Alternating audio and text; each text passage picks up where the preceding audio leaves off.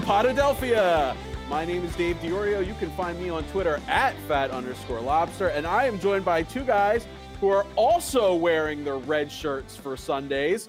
What's up, Chuck and Gene? Hey, Dave. Uh, this is Chuck Siders. You can find me on Twitter at Chuck Siders. You can find the show at Potadelphia. And I am literally wearing red. This is not just a Tiger Woods reference. I am literally wearing red. You literally are. I, am way too excited about that. Gene. And this is Gene Zelek. You can find me at producer Gene on Twitter. And uh, I did have my red on all day long. I put it on for Tiger this morning. Uh, although I got to admit, I was kind of pulling for Bubba Watson as things kind of came down to it. Um, so yeah, let's talk about Tiger Woods for a second. Uh, were you, were you, Gene? You said you, you you were you were rooting for Bubba. You weren't pulling. Were you pulling for Tiger at the end? No, I was. I I mean, as much as I have tried over the years to shake my sort of Tiger fandom, there really isn't anything that I like more than watching Tiger intimidate people when he's playing with them. Um, so just that kind of old vintage Tiger, you could literally kind of see people. The pressure still gets them, like the I'm playing with Tiger, he's a living legend kind of thing. Even though he hasn't really been that guy for a decade, I feel like his, it's almost like uh, suddenly like a legend is kind of like reemerged and and and people literally kind of felt them kind of psychologically wilt under the pressure that Tiger is so good at sustaining through. Um, so I mean that's one of those things that I've, I've always been fascinated by. I feel like golf is a better thing to watch. It's more of a te- television event when he's in contention. I feel like the last ten years there have been a lot of great golfers, but none of them have the same kind of you know blockbuster kind of uh, put butts in seats kind of thing that Tiger has, and and you know I get caught up in it too. Uh, I do have like other favorites now. You know when I first started following golf in the early part of the year, it was like Tiger was the only guy I knew. But now I know a lot of the different guys. A lot of guys I like. I like their games, and uh, but I was excited to see Tiger pull it out. It was nice to see it actually kind of complete. You know, well, for those of you who listen to the show regularly, you may hear uh, a difference in my sound quality. Um, and that is because I am actually uh, on vacation at the Sonesta Resort in uh, on Hilton Head Island. So I am deep, deep, deep into golf country, and I can tell you that the bars here uh, were packed watching not only this round but early round Masters. Um, and today, in particular, obviously it being the final round, um, it was very much a house divided. Uh, those who were rooting for Tiger were really, really rooting for Tiger, and those who weren't were really upset at the people who were. And I, I mean, I would say it was probably like an 80 20 split of the people who were rooting for Tiger. Chuck, where do you fall on that? Do you, did you personally want to see Tiger win today? Uh, I did. I did. Um, he he came onto the scene with you know such fanfare and lived up to all of the hype and he was going to set every record in golf and then fell short of that and then all of his personal problems which these are big quotes personal problems. This is not like oh you know you know tiger had some family issues. Tiger was the root of all of his personal problems so like this is not giving the man a pass but um for him to stick around, for him to come back, and Tiger Woods on a Sunday, you know, wearing that red golf shirt and just sticking around, there really is something notable about it. It's like watching Jordan. It's like watching Federer. This is something that, you know, we're going to tell our grandkids about. It is crazy though that someone who I mean, was just so reprehensible and despicable, has gone from being, I, I don't know, universally beloved to uh, universally, you know, maligned to back to where everyone wants to see him to succeed. Like most people want to see him succeed again. And I'm part of that group. Like I wanted to see Tiger win. I don't know why. I just did. Um, the, the the the guy standing next to me was like, "Oh, I don't want Tiger to win." He's like, "Anybody but Tiger." And I'm like, "Well, it's good for the sport. It gets everyone excited." He's like, "No, I want to see what some of the younger guys winning. That would get people excited." That's not true, buddy. It never has. That's the, not true. Here's the here's the the the thing about all of it. You know, there's been 10 years basically where he's kind of been irrelevant. It's been 11 years since his last Masters. And I think. Is that the, true? Yeah, 11 it's been years? 11 years. No, wow. it's 11 years since his last major. It's longer than that since his last I think it's Masters. 13 since his last Yeah. Masters. But That's it's it's one of those things when you watch somebody who was literally at, at, at, at the peak of his powers, he was the best at anything that there, I mean, uh, maybe of anybody on the planet. Like, I don't know if there was anybody on the planet as good as what they did as Tiger Woods was at golf. He literally could, could was beating everybody handily, the whole planet. There was nobody who was better at what he did than um, than Tiger was at golf. And then to fall to the point where two years ago, he was saying, I may never play golf again. My my health is that bad. He had to have his spine fused and relearn the game. And to see him go from somebody and to a certain degree, I feel like that was karma. That was, you know, your personal issues have kind of, you know, it was like Samson getting a haircut. You know, he, he literally went to the point where he could not play the game anymore. And he had to atone for a lot of what he did in order to get back to where he was. So, you know, there's kind of a it's, it's like the hero's journey as they say if you if you follow literature. It, it was kind of cool to kind of watch him sink to the bottom of the uh, of the of the barrel and have to drag himself back up and and kind of slay the dragon. I, that to me, you know, that's an exciting story and I like the idea of of, of a hero being able to reemerge. See, I'm almost with you, but like George Lucas has ruined Hero's Journey so Ugh. much for me. Now that I'm thinking of like you say Hero's Journey, and all of a sudden I'm envisioning Luke Skywalker with like prostitutes and infidelity and a DUI, and I'm like, I don't know if I want to watch that next movie. Um, but no, I'm with you, Gene, and it's very similar for me in that I, I wasn't a huge fan when when he was on the top of the world. I wanted to see how many things he could win. When he fell off, and we heard about you know, you know the infidelity and the prostitutes and the everything and the DUIs, it was like, all right, this guy's a disgrace.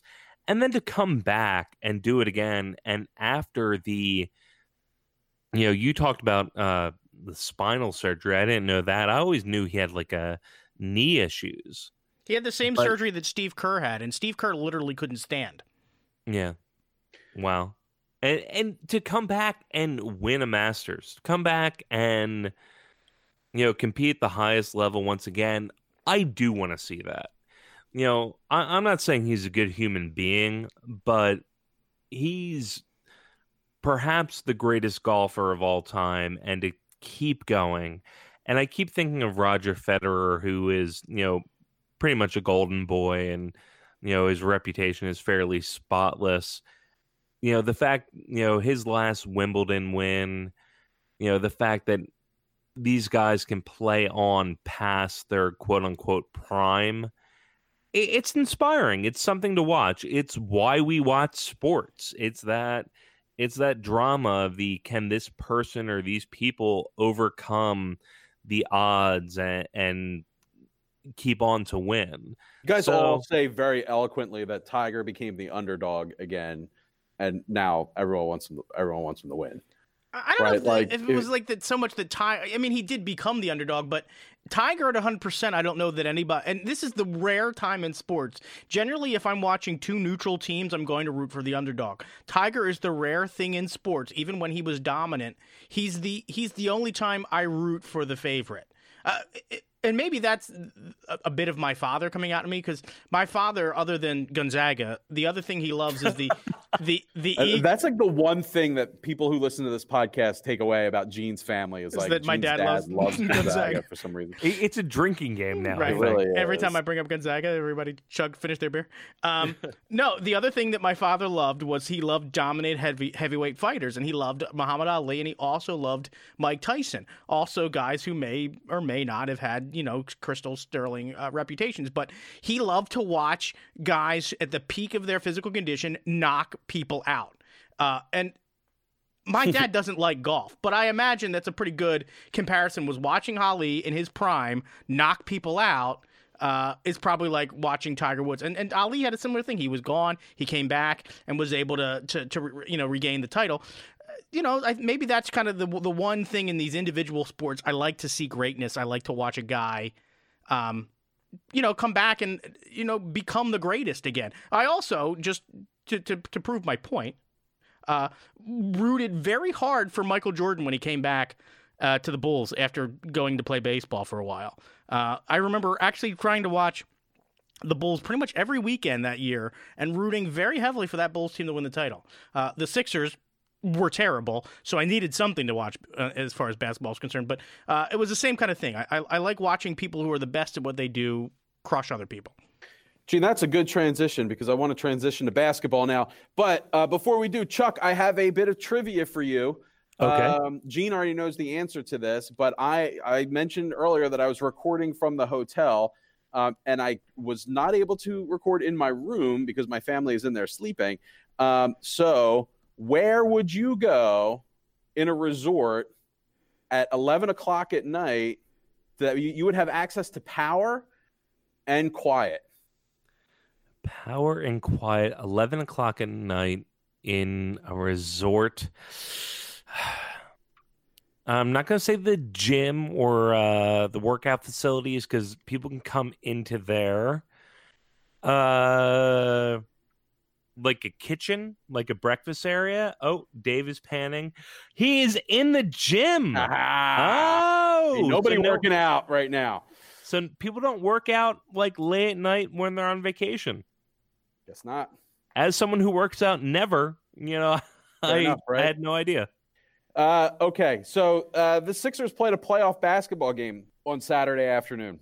Did they? Playoff basketball game happened on Saturday afternoon that the Sixers were a participant in, or were one of the teams involved. Much better. well, I know Jimmy Butler participated in a uh, in an NBA playoff game uh, this weekend, but very few of his teammates uh, decided to join him. Uh, Sixers got absolutely run out of the gym uh, by the Brooklyn Nets, um, and that was tough to watch. Oh, it was it was brutal. And I watched the other thing that I, I have a complaint about. I hated the timing of this game. Oh yeah, Two miserable. o'clock on a Saturday in the spring. It's one of the first really, really nice days uh, to people that can get out. Like I had stuff that had to get done. I had I had stuff around my house that had to get done. I had I had things I had to do. Uh, I had to run and, and, and do some things. You know. So I I mean I, I admit it, and maybe you know maybe I lose my Sixers fandom card, but.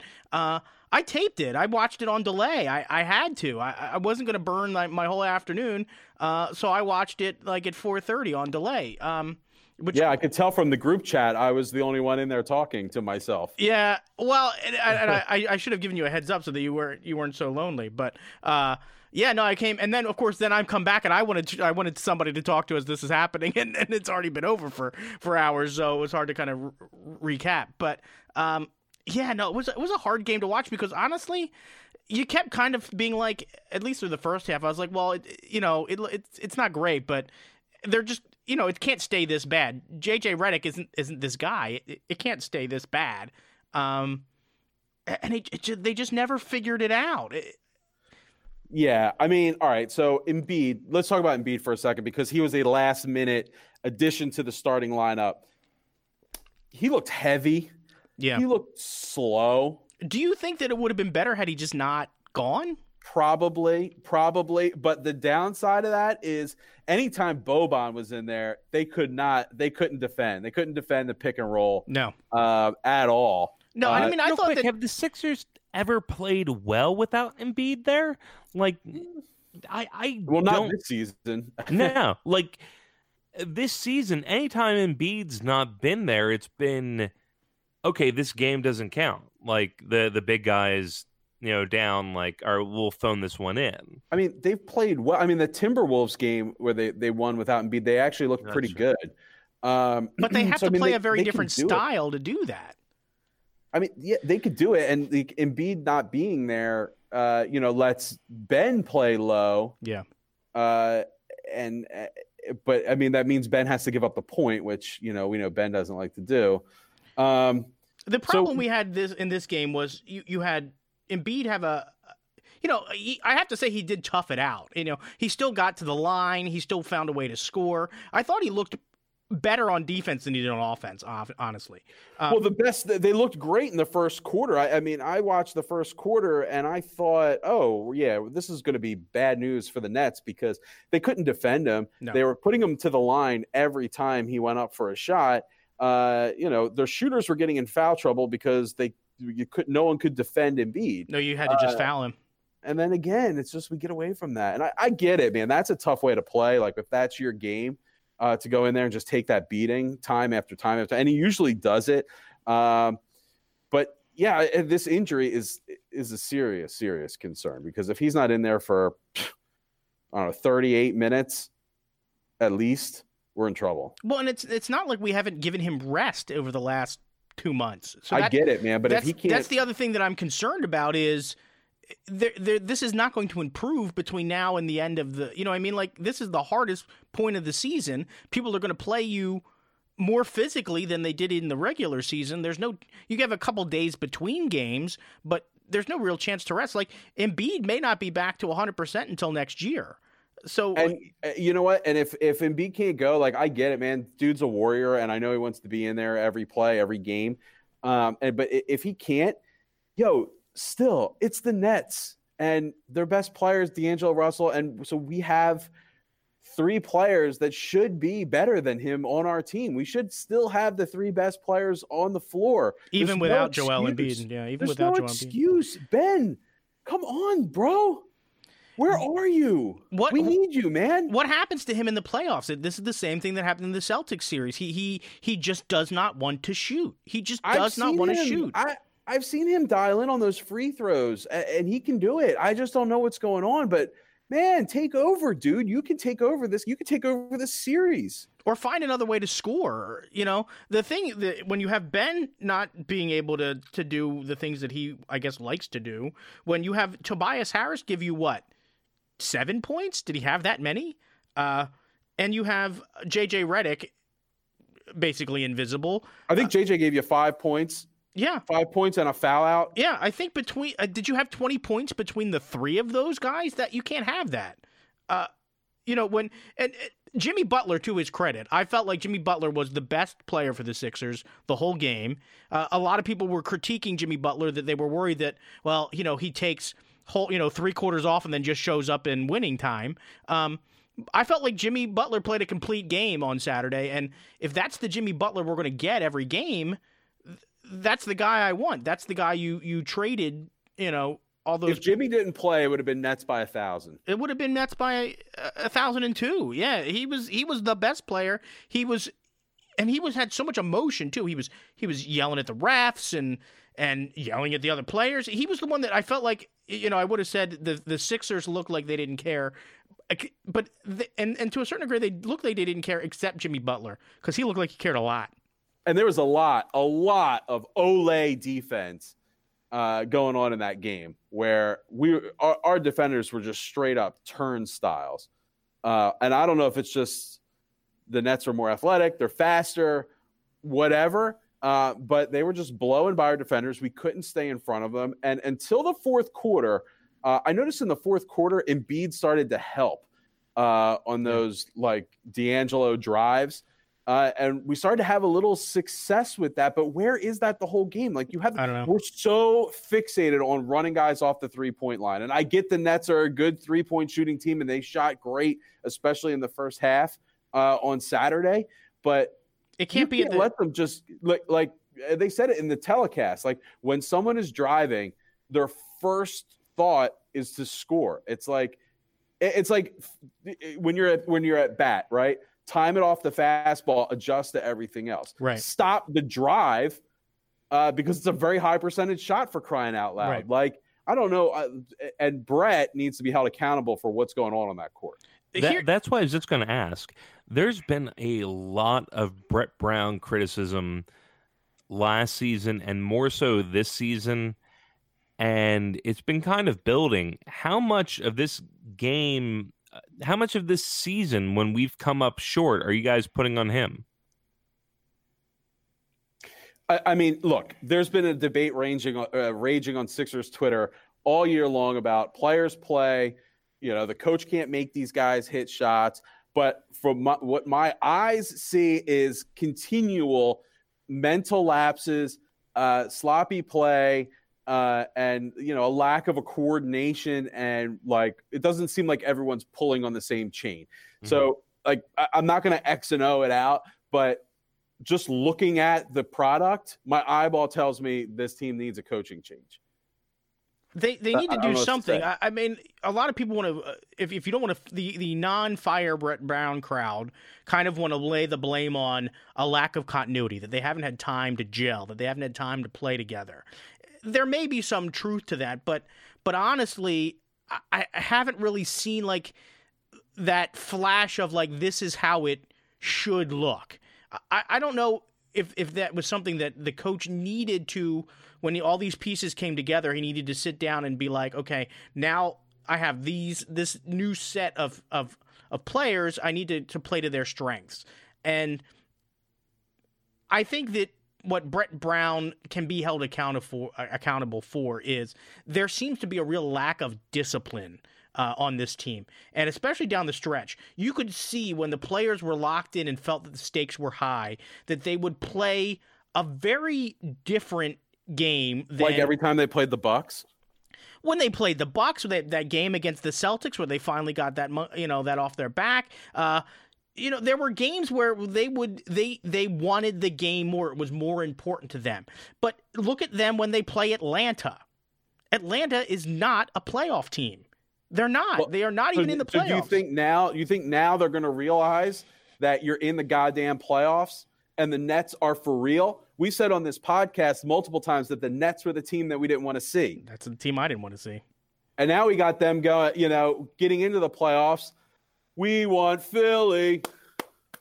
Ugh. We want Philly. Now they're a bunch of cowards and deleted it off the Twitter account or the Instagram account. Um, but it's still out there.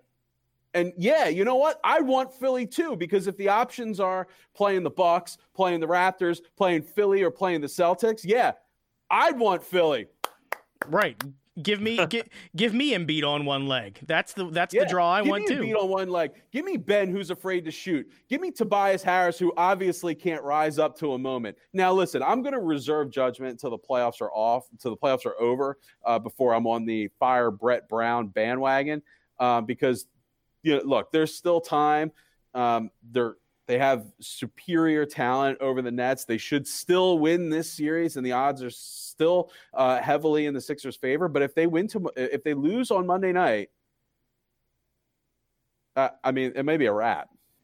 Here's here's my question: Have we seen the Sixers' best game this year? Do you think have we seen at any point this year what is the A game for the Sixers, or do you think that there is still like an A game that they've left on the table that we could see in the playoffs.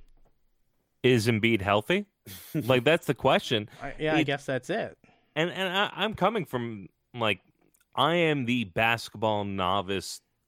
You know, that's a nice way to put it. I'm the basketball novice, but I know we haven't seen the starting five altogether.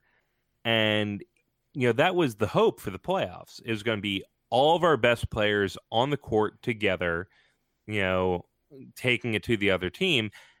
But Embiid's hurt, eh, you know, and he's he's the straw that stirs the drink, man. Like he he as Embiid goes, so go the Sixers, and I I've loved Jimmy Butler.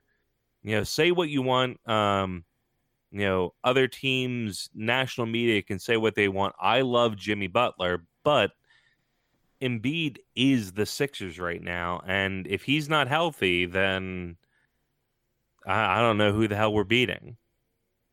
I think that we saw on Saturday Brooklyn's best game, and if they play that four more, three more times, they win this series.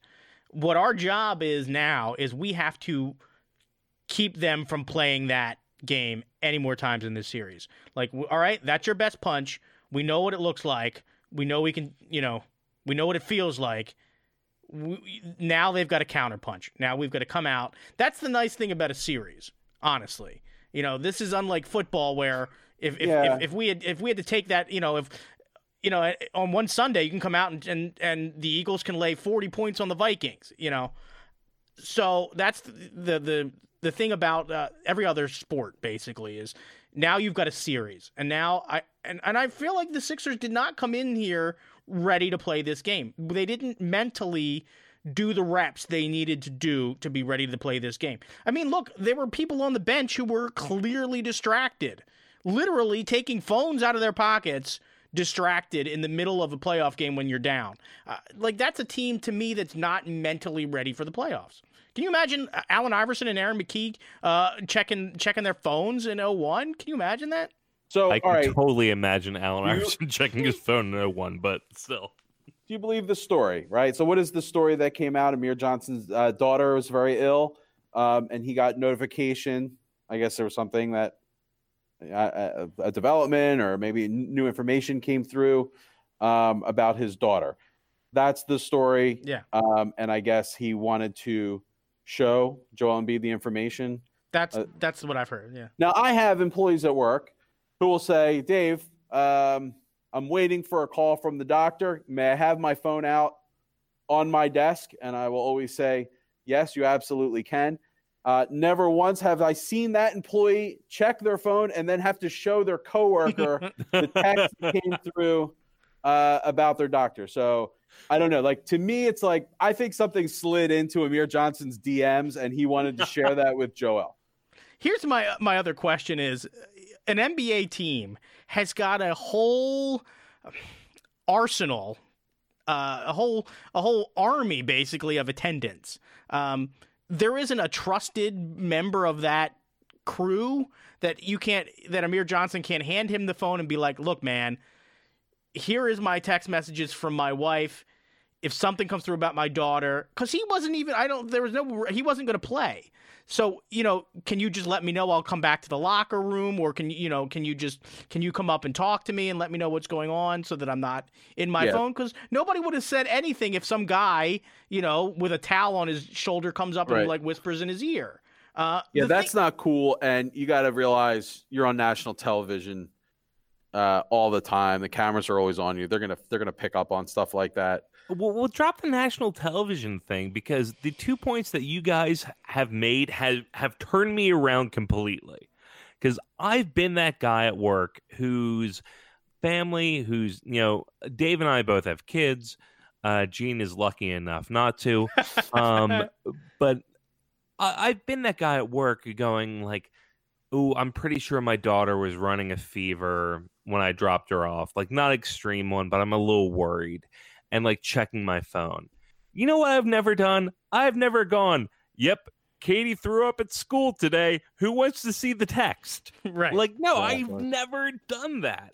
And and if it were something extreme, like I've been in meetings, like at work, like not even like big meetings. I've been in regular regular old meetings and I covertly check my phone when I'm worried about one of the kids being sick or whatever the case may be.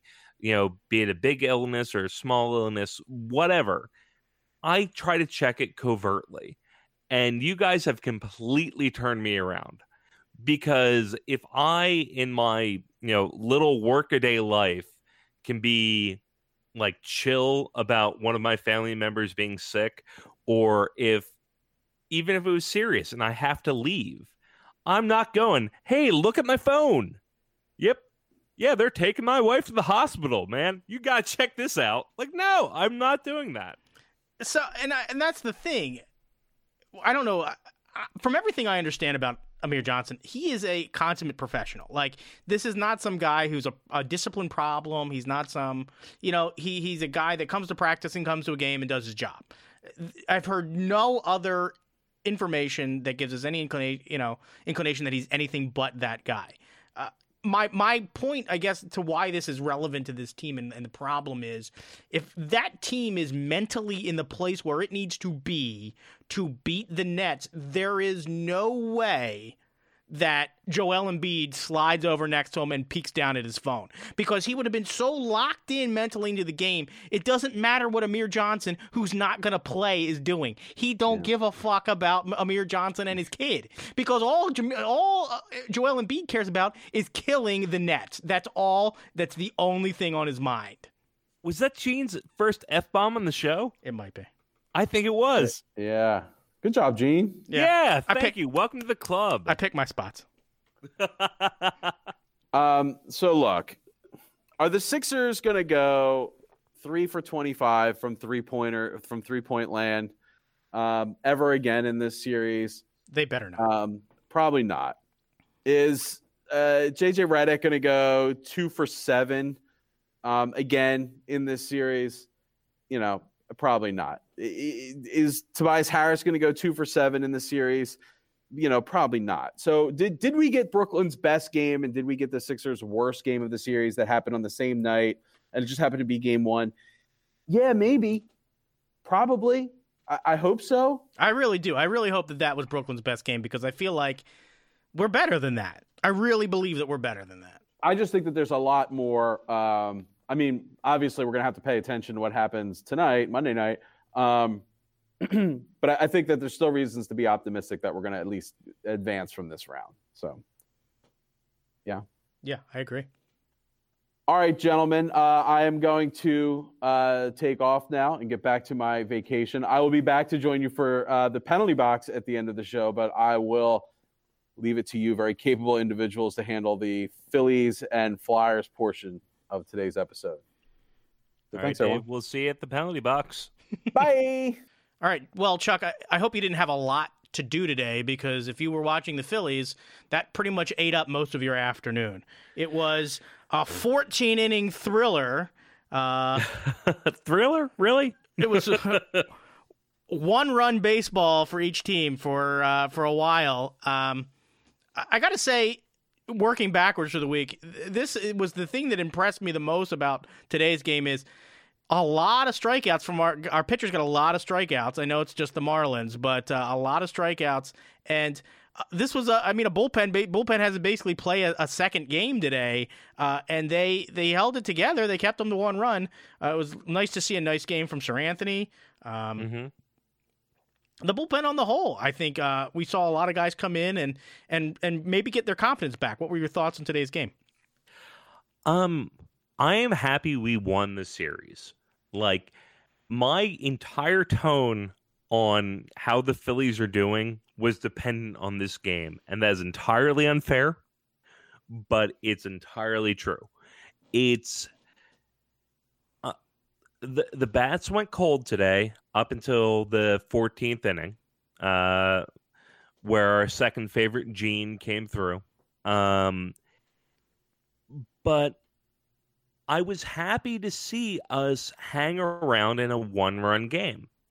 You know, the the problem with the Phillies is obvious. It's our it's our arms. You know, the starting pitching, I'm not ready to damn it yet.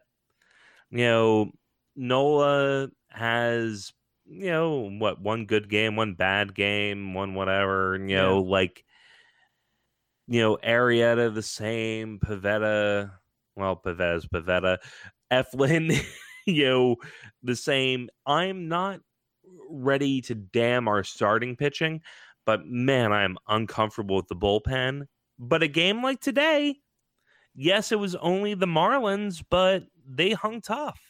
Well, I mean, it's only the Marlins, but only the Marlins hung what, fifteen runs on us the night before. Uh, God, did it really get up to 15? Uh, it was a lot of runs. It was uh, maybe it was ten to three. Uh, I think it was the it was actually the Nationals that hung fifteen on us this week. yeah. Uh, and maybe that's the bigger conversation is uh, if you want to talk about starting pitching, uh, is the problem? I mean, we know that our offense can score in bunches. We absolutely know that it can score in bunches. But the game of baseball being what it is, sometimes you're it's it's hard to put up a big inning, especially when you're going up against major league pitching. Like it's it's just you can't count on. There's a reason why there's not teams that put up 15 runs a game. Like you're going to face team's best pitcher once every you know usually once every series you're going to be pitching you're going to see somebody's you know one or two so you're- Exactly. you're, going to see a guy who you know is making a lot of money to to get you out so you know you have to be able to counter you know with your pitching and defense as well. There are three phases to baseball and uh, you've got to be good at all three to win a championship. When when it seems to me when our starting pitcher in this you know this past week when it's gone bad it's gone nuclear. Um, yeah. It, it, to lose to get blown up by 15 runs against the Nationals to to lose that game the way we did to the Marlins I, I know we scratched off uh, three runs late in that game uh, and we could you know you could mic you know, you know put under the microscope a lot of the decisions in, in that game and but I think really bigger picture is are you concerned with it seems like when we get beat uh, we get pulverized. You know, this is not that the Phillies are getting beat by, you know, in a tight game where, you know, it was, you know, the person that had the last at bat was going to win. Um, no, we're getting we're getting the doors blown off of us. Uh, you know, to, to a to an alarming uh, point, at least uh, in the two losses we had this week. Yeah, I, I feel like the first week of the Phillies season was like all of our hopes, and this second week is like all of our nightmares. Yeah, and and even in all of our nightmares, you know, we won one series, we lost one series, but it's the bats go a little cold and our pitching is not shit. And that's it. That's it. We can't compete. Right. And so eh, it, I, I don't know what this team really is. I I expect it to be the you know the average of these first two weeks, but I, I was happy to see again, it's only the Marlins. I was happy to pull uh, see us pull up the series win. I don't know, man. It, it's so it's so tough because it's, it's such on like polar opposites. The, I think the, the, the po- I think the positive may be they've got a real etch a sketch kind of brain uh, mentality with this team. Uh, they get the doors blown off of them one night, they come out and they and they and they and they win the next day. Um, it, it felt to me last year that there had a tendency to uh, they were big swings in momentum with that team last year. They would rattle off uh, a run of wins, um, and then they would rattle off a run of losses. Uh, you know, it was a lot of runs. Uh, you know, not scoring runs, obviously, but uh, you know, streaks. They were very streaky. Um, and then early in the season, there was a lot of hot streaks, and then at the end of the season, my God, it was a cold streak. Um, this team, the one thing we kept clamoring for, and the one thing you, you hear a lot in baseball is, uh, and and usually we refer to it as a stopper, like as in a stopping uh, ace pitcher. Uh, that you know the, the, the, Doc Halladay, Halladay was was always referred to as a stopper. You know, if you had a, a two get two losses in a row, if Doc was going, you knew that that streak was going to end. Doc was going to end that loss streak. Um, you know, those teams in, in, in, in, 10 and 11, rarely would they lose, uh, you know, four or five games in a row. So, what I feel like the thing that's different maybe about this Phillies team is you're not going to keep our offense down for two games in a row. Mm-hmm. Um, we might have maybe uh, for the first time in baseball, we might have that stopper offense. Now, you didn't see it today, but I really do believe that uh, this offense, because you have such a, you've compiled such a, a group of very professional hitters. Um, guys like McCutchen and Jean Segura, they just don't make bad outs. Um, yeah. A couple of things on that. We see we didn't see it today. One thing we saw today were a lot of men stranded on base. Like in the latter innings, you know, uh, one good single with like two men out, that could have been the game. We didn't have to go 14 innings. Like we could have ended this game earlier. And you know, when you're talking about that like you know, that stop, that stopper, we do have a stopper offense. There there's a lot of potency here. It is it is a consideration. It's not like one big bat. It's not like a strong three, four, five. It's a strong one through six. Right. And you you mentioned Kutch. Man, I fucking love him. Yeah. I I loved him when he wasn't on the Phils, and I you know full honesty here, I had him on a fantasy team one year, and he practically won the league for me by himself. And I don't know if he's a leadoff hitter. I kind of feel like he's better suited for a two, but all he does is like get on base. I mean that that's what you want for a leadoff, but he is oh. very clutch as well. Like he exactly. really is is is he knows when the moment in uh, is that you need a, a really strong at bat, and he always gives you a good at bat. He is not an easy out, and and as much as you love McCutchen, and I really have been impressed by watching him too. I think maybe even more important has been Jean Segura.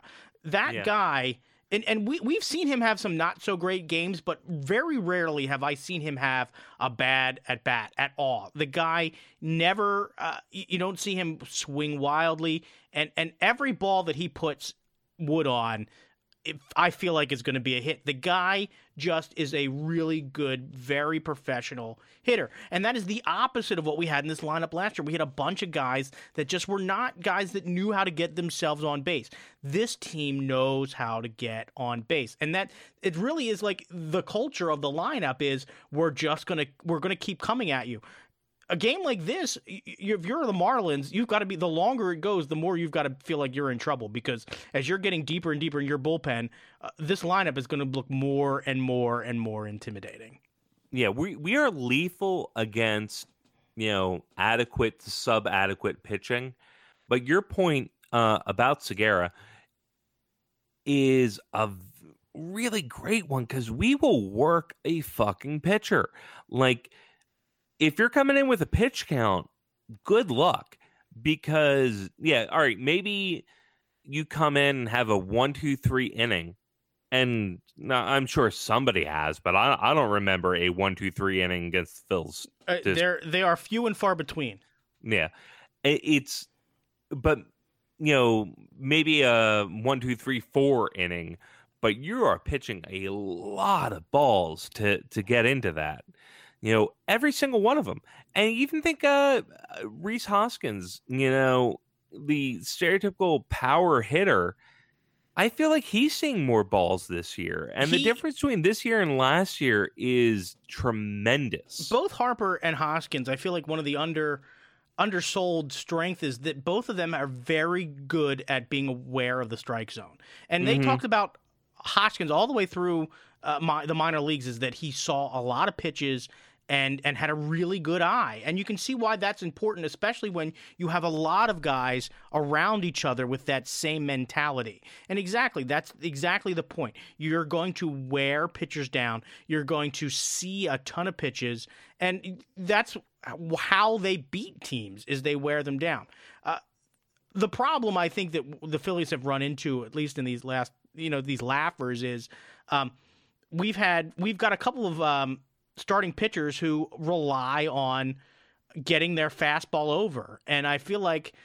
And it, people often say that offenses are going to be ahead of uh, of pitchers sometimes, or, or pitchers are usually ahead of offenses in the, the start years. Uh, it takes a little while for the bats to warm up, but I feel like it's been the opposite with the Phillies this year. I feel like the pitchers came in way behind the hitters this year coming out of spring training, and some of our guys have just their fastballs are just hard and straight, and and professional hitters are going to hit balls that are thrown hard and straight. They're just going to tattoo that stuff. And if that's what you've got on a given night, you know, you don't have any life on your fastball, you don't have anything on your breaking ball, uh, you're gonna get you're gonna get hit around. And the the Nationals have a real good lineup too. They have a real lethal lineup. So if you start giving them fastballs to, to tee off on, they're gonna make you pay. Yeah, I, I completely agree. And that that national series, uh, that was the first series we lost of the year, and that was when we felt vulnerable. And your point about our pitchers, you know, what do we have? Two aces. You know, Arrieta's been Arrieta. You know, since he's been with the Phillies, there's been you know high moments, but he hasn't felt dominant and Nola's fastball hasn't been there. You know, when Nola's pitching a great game, it's you know, hitters look dumb. Like he throws a fastball straight down the middle and the, the And timing's just a little bit off and the guy swings and looks dumb. Yeah. So it- that's the, th- and I, I I think that there's enough potential on the in the in this. We've got four guys. I think some will hodgepodge together four guys in this rotation. I I I still am of the belief that there's going to be another arm that's going to have to come in here, whether it's Madison Bumgarner or or Dallas Keuchel or somebody else that's that's out in the world. I keep hearing the Dallas Keuchel may end up going to San Diego because they've kind of started come off. They've got a kind of a hot a hot start, and uh, they're looking to add another arm as well. Um, so uh, you know maybe a lefty that pitches to contact is not going to be a great fit here anyway. so we'll see. But uh, you know, I feel like as long as the Phillies continue uh, keeping the pressure on the other teams in the division. We've got a lot of games coming up. We're, we're in a stretch of 17 in a row. Uh, we've got a series that I'm really, really excited for coming up against the Mets. Uh, I'm really excited to see how we stack up against a guy like Syndergaard. Uh, so that's going to be a great game tomorrow. And uh, you know, I I, I love why you know honestly, I would watch us play the NL East all year. I don't need to see us play yeah. anybody else. I I really loved watching the way that we played against these teams. I love the idea that now, like, when the Nationals play us against, I am so angry. You know, I've got my blood up again about a team. Uh, so I'm excited to, for every national series. I'm I've always hated the Mets. I'm excited for every Mets series. Uh, you know, the Marlins today. I mean, you had me for 14 innings, so. and, and for me, these first two weeks have actually met my expectations. Like the going into the season, you know, we made our predictions. We're all around 90 to 93 wins. You know, some of a uh, couple of us think that wins the division, you know, or a wild card, but we're not expecting to be easy. We didn't expect this to be a cakewalk. We expected to be a much better team. And after the first week, I had to talk myself down. Yeah. I was like, greatest team ever. And then after this week, I'm like, okay, you know, looking at the two weeks combined, this is the team I thought. Right. And I, it's going to be a hell of a lot of fun this year. Yeah. Like if you don't live and die with every game, it's going to be a hell of a lot of fun. The uh, I guess the main takeaway I have from these first two weeks is I like this team.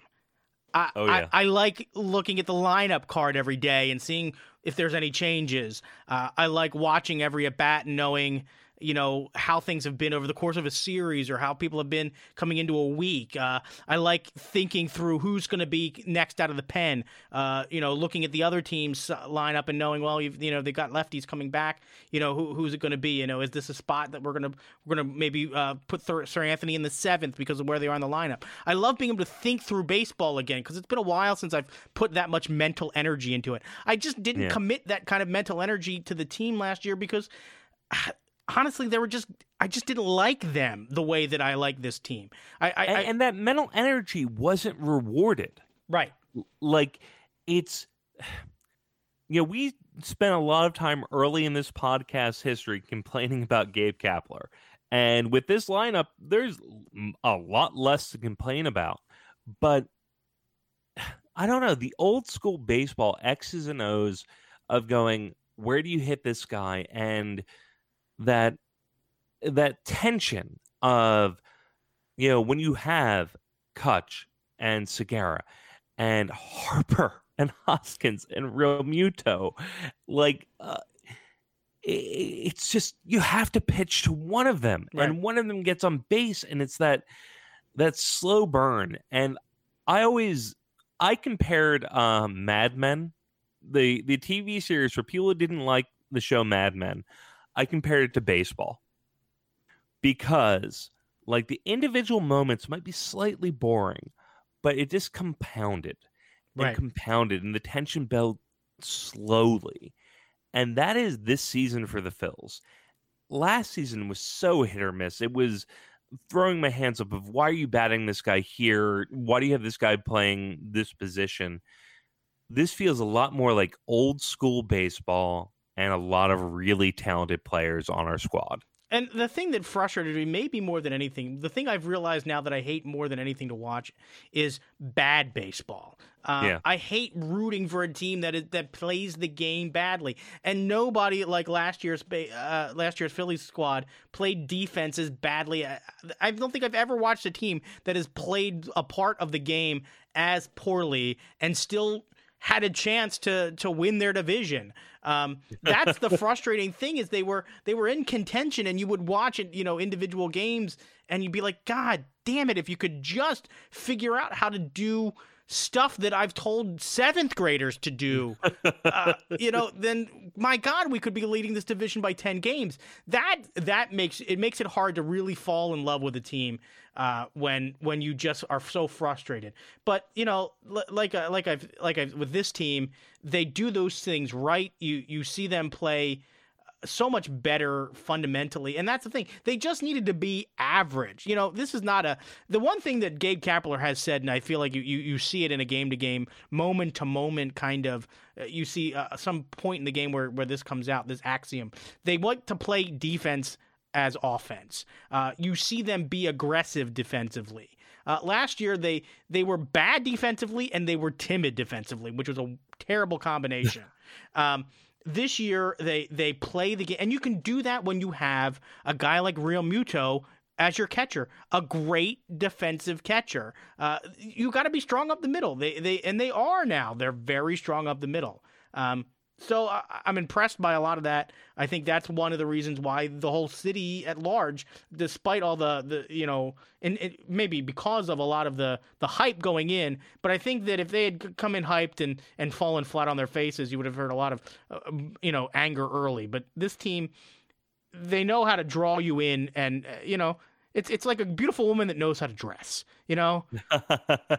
she knows you know, how to. I'm, I'm know how jump to. Off I'm going to jump off that analogy because when you were describing this, Gene, like I'm thinking of it's not just Bryce Harper. Right. Like, yeah, Bryce Harper was the final nail in the coffin, or or for some fans, it was the only nail in the coffin. But if you're saying it's a beautiful woman who who does know how to dress or doesn't know how to dress, all right, well, maybe Bryce Harper is the supermodel, but all of the players around him are the like top end designers. Right. Like they know how to dress and this is getting quite a strained analogy, but they know how to dress him like in like haute couture. They know how to compliment him. And yeah, Bryce was the biggest piece, but like I swear I'm this close to buying a, a McCutchen jersey. Oh yeah. You know, it's and uh, Jean Segura, which we have talked about more tonight than we've ever talked about in this show outside of his initial signing.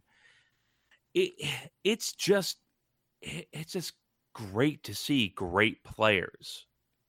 So, uh, speaking about beautiful women, uh, have the Flyers found a coach yet? they have not. Um, although Alain Vigneault does sound like a, a name of a, a beautiful French woman um, and I don't want to hire him. But no coach so far. And uh, we have permission to interview Alain Vigneault. I know Dave Tippett has been in town. So give me and, a, give me the, the, the short story on it, both these guys. You know, I, we all know the the, the lore of Coach Q, uh, but my knowledge of uh, assistant coaches and other uh, you know available guys in the in the NHL might be a little bit uh, light here. So uh, you know, what's the appeal for either of these these these candidates? Hi. Well, both of them are fine. Like anyone who tells you that either one of these coaches is horrible and a, a bad decision, um, or is a automatic slam dunk, isn't really telling you the truth. Dave Tippett uh, made his bones with the uh, Arizona slash Phoenix Coyotes. And that tells you enough because they had a small window of success, meaning winning a playoff round with Ilya Bryzgalov in net. I think going as far as the Western Conference Finals and then losing to, I want to say Detroit in seven games, but I don't know if that was the Western Conference Finals. But Dave Tippett really managed a Detroit squad and got them to play above their heads. And they played a defensively responsible system, slightly boring system, but a good one. Dave Tippett, by all accounts, is a a really smart, really competent, uh, a really good coach at playing into the assets he has and not necessarily just playing a system. Right. I remember talking to, and this is not the first time it came up in the show, but I remember talking to both Gene and Dave about when Hacksaw came in and the system he was trying to play. And I was like, man, if we had the players to meet this, it's going to be a really good system. And I think eventually we got the players, but by the time we got the players, the system changed and they never seemed to jive. It never seemed to be we were playing the best system for the players we had. And if you want that, Dave Tippett's probably a pretty good call. Now, for Alain Vigneault, it's tough because his last years in New York it kind of, you know, poisoned the well for me. His last years in New York, he seems like he was coaching for his job. He was playing a lot of veterans over kids, which obviously we don't want here. Right. And he was playing the conservative option of, you know, Lord, which Staal brothers there? I want to say Marc Staal. You know, he's playing Marc Staal, who is a little more aggressive, and he had injury problems, but that's neither here nor there. But he, playing Marc Staal fewer minutes than he should have, playing really conservative D men. He, he was just making the safe picks in New York towards the end. But he had a lot of success with Vancouver. He came into New York and took them to the Stanley Cup final. So, you know, uh, adding a coach to a team is just like adding a player. You know, it's it's not going to be the same guy for every team. So I wouldn't hate Vigneault. I'd like Dave Tippett. Uh, Bruce Boudreau has, you know, gotten the, you know, vote of confidence in Minnesota, so he's not on the board.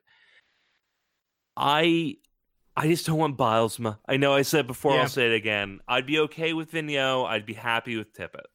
And uh, do you think all these guys, I mean, obviously I feel like the, the option is not to stand pat on Scott Gordon, but uh, are, are these guys are all upgrades from from what we have in place right now?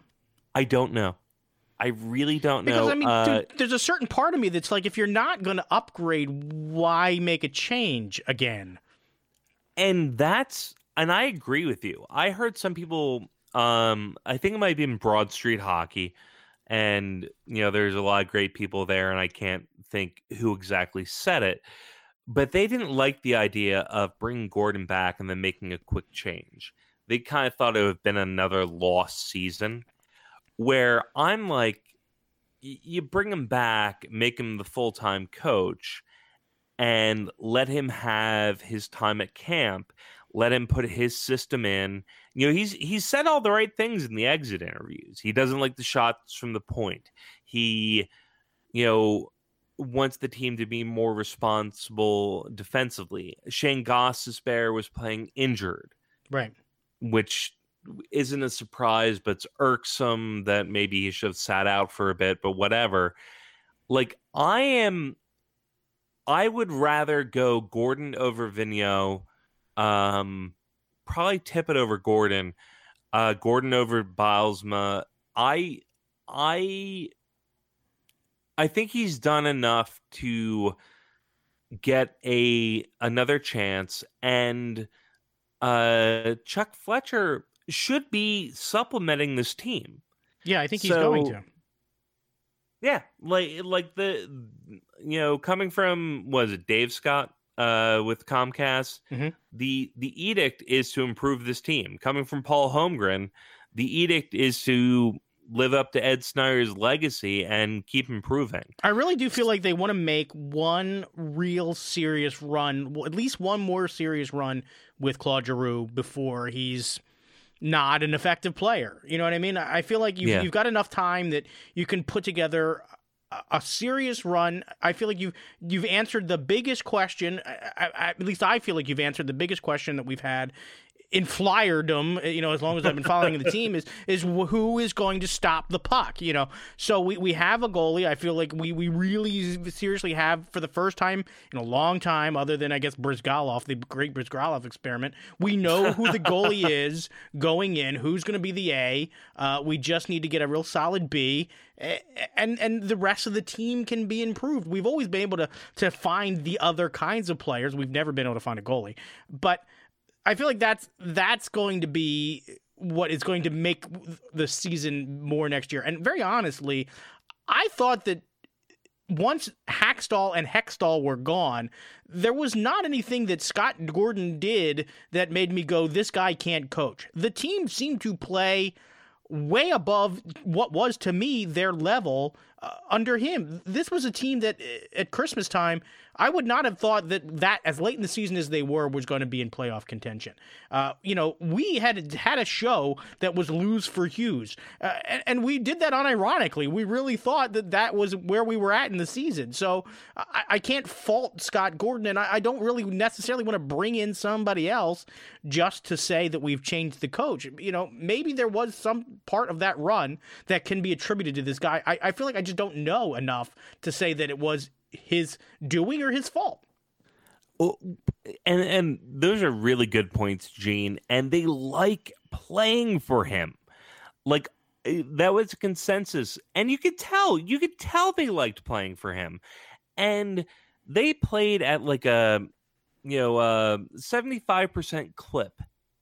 You know, I, I forget what it was. It was like you know seven five two or seven five one, whatever it was, for you know, from January 10th. I know the date. It's the day we recorded the damn Lose for Hughes show.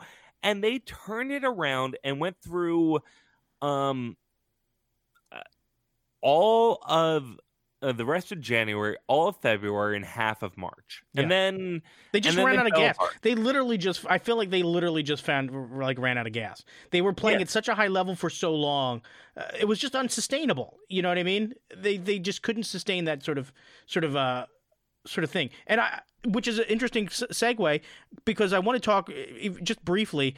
What is going on at the Eastern Conference playoffs, Chuck? What is happening?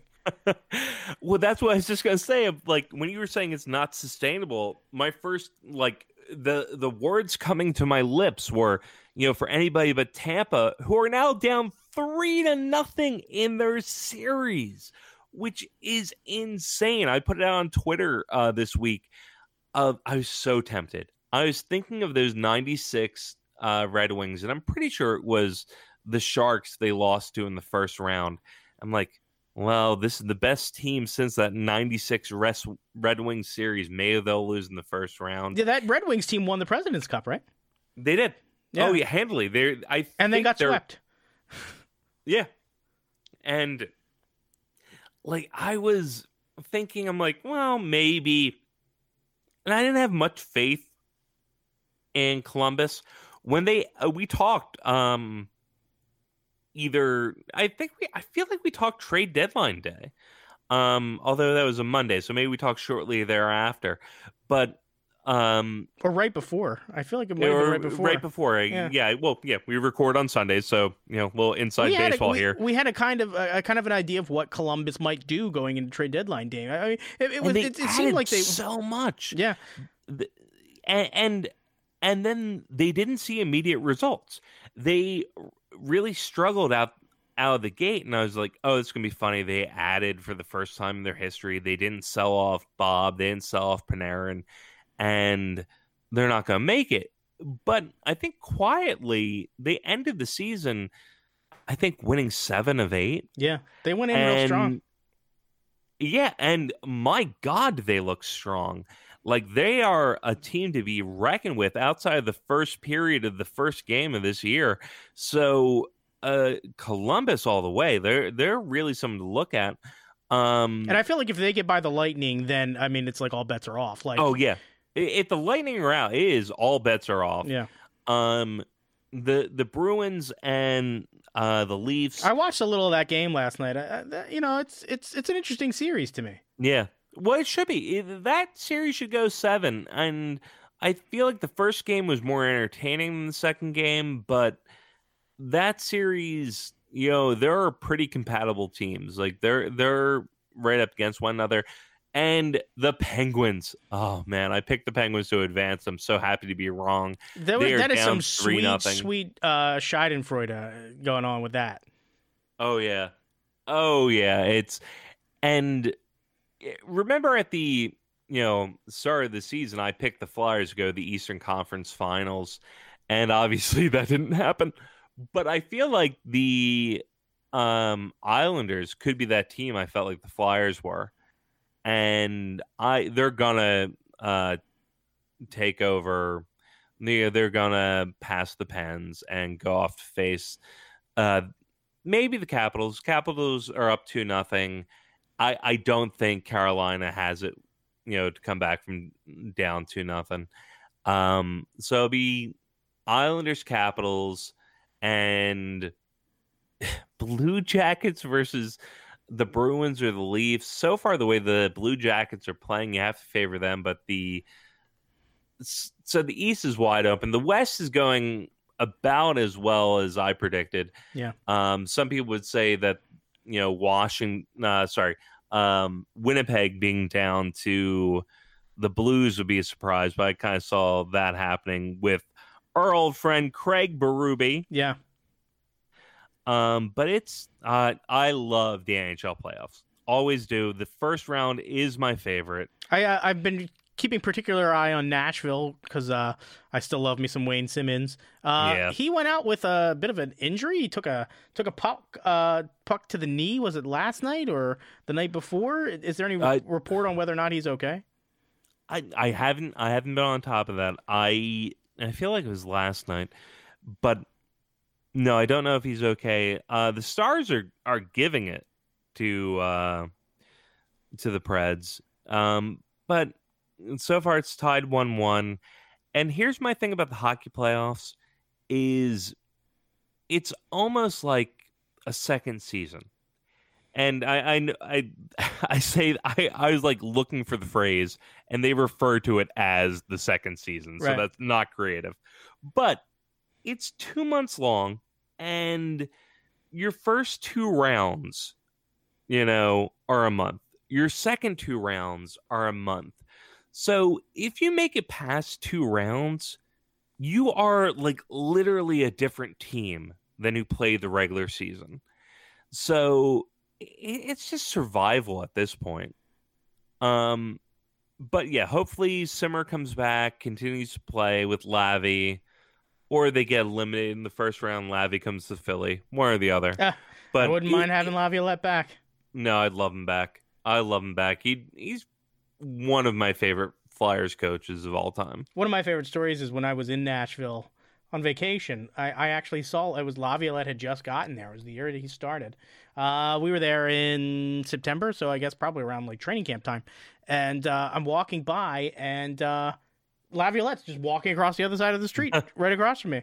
And uh, I think my wife said, uh, "Why don't you go and say hi to him?" I was like, "He is a very busy man. He's got a lot to do. He doesn't need to talk to me." but I bet you, knowing what I've seen about or what I've heard about Laviolette, he probably would have uh, probably would have been happy to take a selfie with me because that just seems like the kind of guy he is. I'll, I'll never forget he was wearing like a hot pink, like Bubba Watson driver pink polo shirt.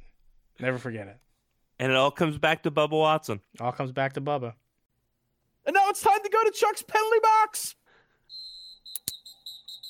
All right, thank you, Dave. And we will start with Gene. Gene, who is in your penalty box tonight? I don't actually know who I need to put in my penalty box, but somebody needs to go in the penalty box for the way that that announcement of the uh, the All Star game for Philadelphia is being handled.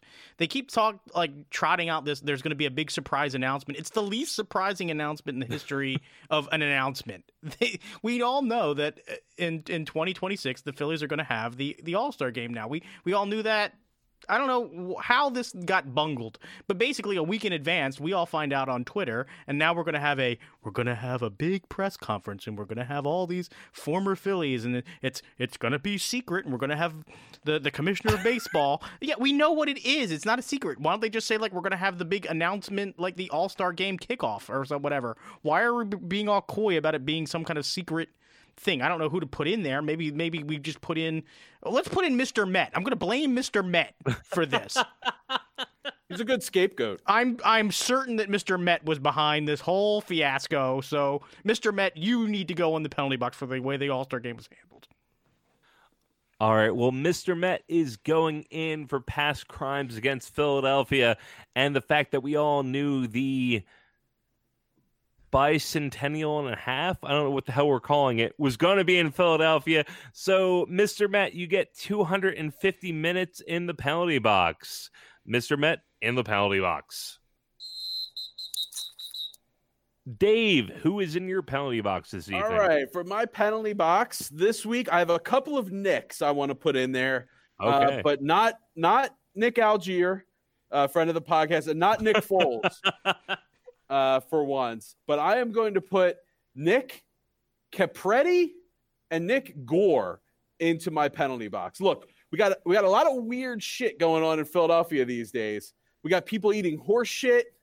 We got people running into poles on the subway. Uh, but these two lunatics make a bet on whether Rhys Hoskins is going to hit a home run or not. And if he does, Nick Gore has to drink a Bud Light from his goddamn boot. Evidently, this is called a shoey. It's another thing that we're taking from soccer that doesn't need to be taken from anything. Uh, they have much smaller shoes that, in soccer, too. Rhys Hoskins didn't do them any favors because he hit two home runs that game.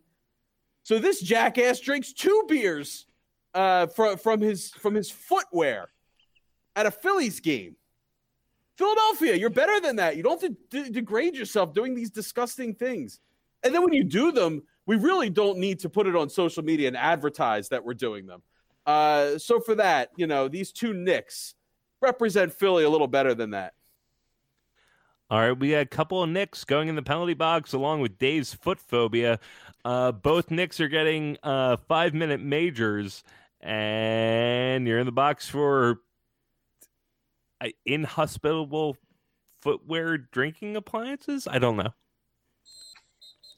So in soccer, I'll take, in soccer, I'll take phobia over fetish. By yeah. the way, so thank you. In in soccer, do they drink them out of like your your your spikes? You know, like the your soccer shoes because they're very small. I don't know how you get a whole beer into one of those things. Isn't uh, there like yeah. a glass boot thing? I don't know. That's a German drinking thing. Chuck, who's in your penalty box? Well, thank you for the uh, segue, but I need to go back to yours real quick. When you said a couple of nicks, I thought you were talking about New York Knickerbockers. I'm like, like Patrick Ewing going to be in your penalty box. So that that's where I was. Oh no, literal Knicks.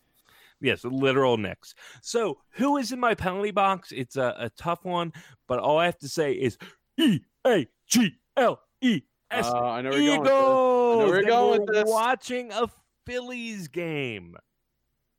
Yeah, yeah, it's everywhere, man. I know it's everywhere. I've been to Pearl Jam concerts where I've heard the Eagles cheer. I've I've been in Italian markets where nothing is going on and I've heard the Eagles cheer. It's it's fine. It's the Philadelphia mating call. I don't care, but it shouldn't be at Phillies games yet. Like if this season is done in August if all of our dreams, you know, all of our hopes and ambitions for this team have fallen away, and in August we're not competing, bring on the Eagles cheer. But to start the year, what are we, two weeks in? No, save your Eagles cheers. Now is not the time. Yeah, I heard the uh, I heard the Cuz basically say that that's like a Philadelphia, not mating call, but that's like our rally cry we just do the Eagles chant to rally it's, everyone. It's acceptable to do it anywhere, but I, I mean, I'm with oh, you. See, I kind of disagree it, on. No, it's it, it's upstaging the Phillies. This is not all of Philadelphia. This is not a Philadelphia rally cry. It is for the Eagles. Yeah, and and I'm certain the Cuz. I'm surprised the Cuz didn't call it. It's a violation, Cuz. That's a violation. Bo, Bo, Bo. It's Fugazi. Bo. Ah, so much better. I'm, I'm thinking of kicking myself in the penalty box. But for um, incessant Eagle cheerers, you're getting a double minor uh, for the EAG and then the LES uh, Eagles, and you're in the penalty box. Chuck, do you feel the same way about the uh, the wild "Let's Go Flyers" chants that sometimes are up places? Um, I'll let you know when they happen. No, I've I've been to, to Phillies games. What? You know, like in the summer when the when the, the, Flyers are on a playoff run, where you'll hear a you'll hear a, a "Let's Go Flyers" at a Phillies game. Uh, well, I think if, that's acceptable. If the Flyers in the playoffs and they score. exactly. Yeah, if this is uh, 2010 and Doc is like pitching a perfect game, and the Flyers are in the first game of the Stanley Cup Final then a Let's Go Flyers chant is perfectly acceptable, provided it's done at the right speed. It can't be Let's Go Flyers. It has to be old school spectrum. Let's go Flyers. Boom. boom, boom, boom, boom. I don't know when it changed and got quicker, but I didn't like it. It's the millennials, man. They're speeding everything up. Damn them, they're avocado toast. All right, well, that's all the time we have for today for uh, for our show this week. Um, please remember if you have a if you have a moment or two to go onto iTunes, uh, give us a give us a review give us a rating, uh, subscribe to the show if you haven't done that already. Uh, that would really, really help us out. Um, also, please follow us on all, all, forms of social media that, well, all the forms that we are active on, which would be Facebook, Twitter, uh, and Instagram. Also, check out our sister show, The Whip Around, uh, for all your weird and uh, comedy news or weird news with comedy, I guess I should say. Um, but, but we'll be right back with you uh, next Monday, where uh, hopefully we're talking about a, uh, a Sixers playoff uh, series victory and, uh, and and and more series wins from the Phils. So have a great day at work, everybody.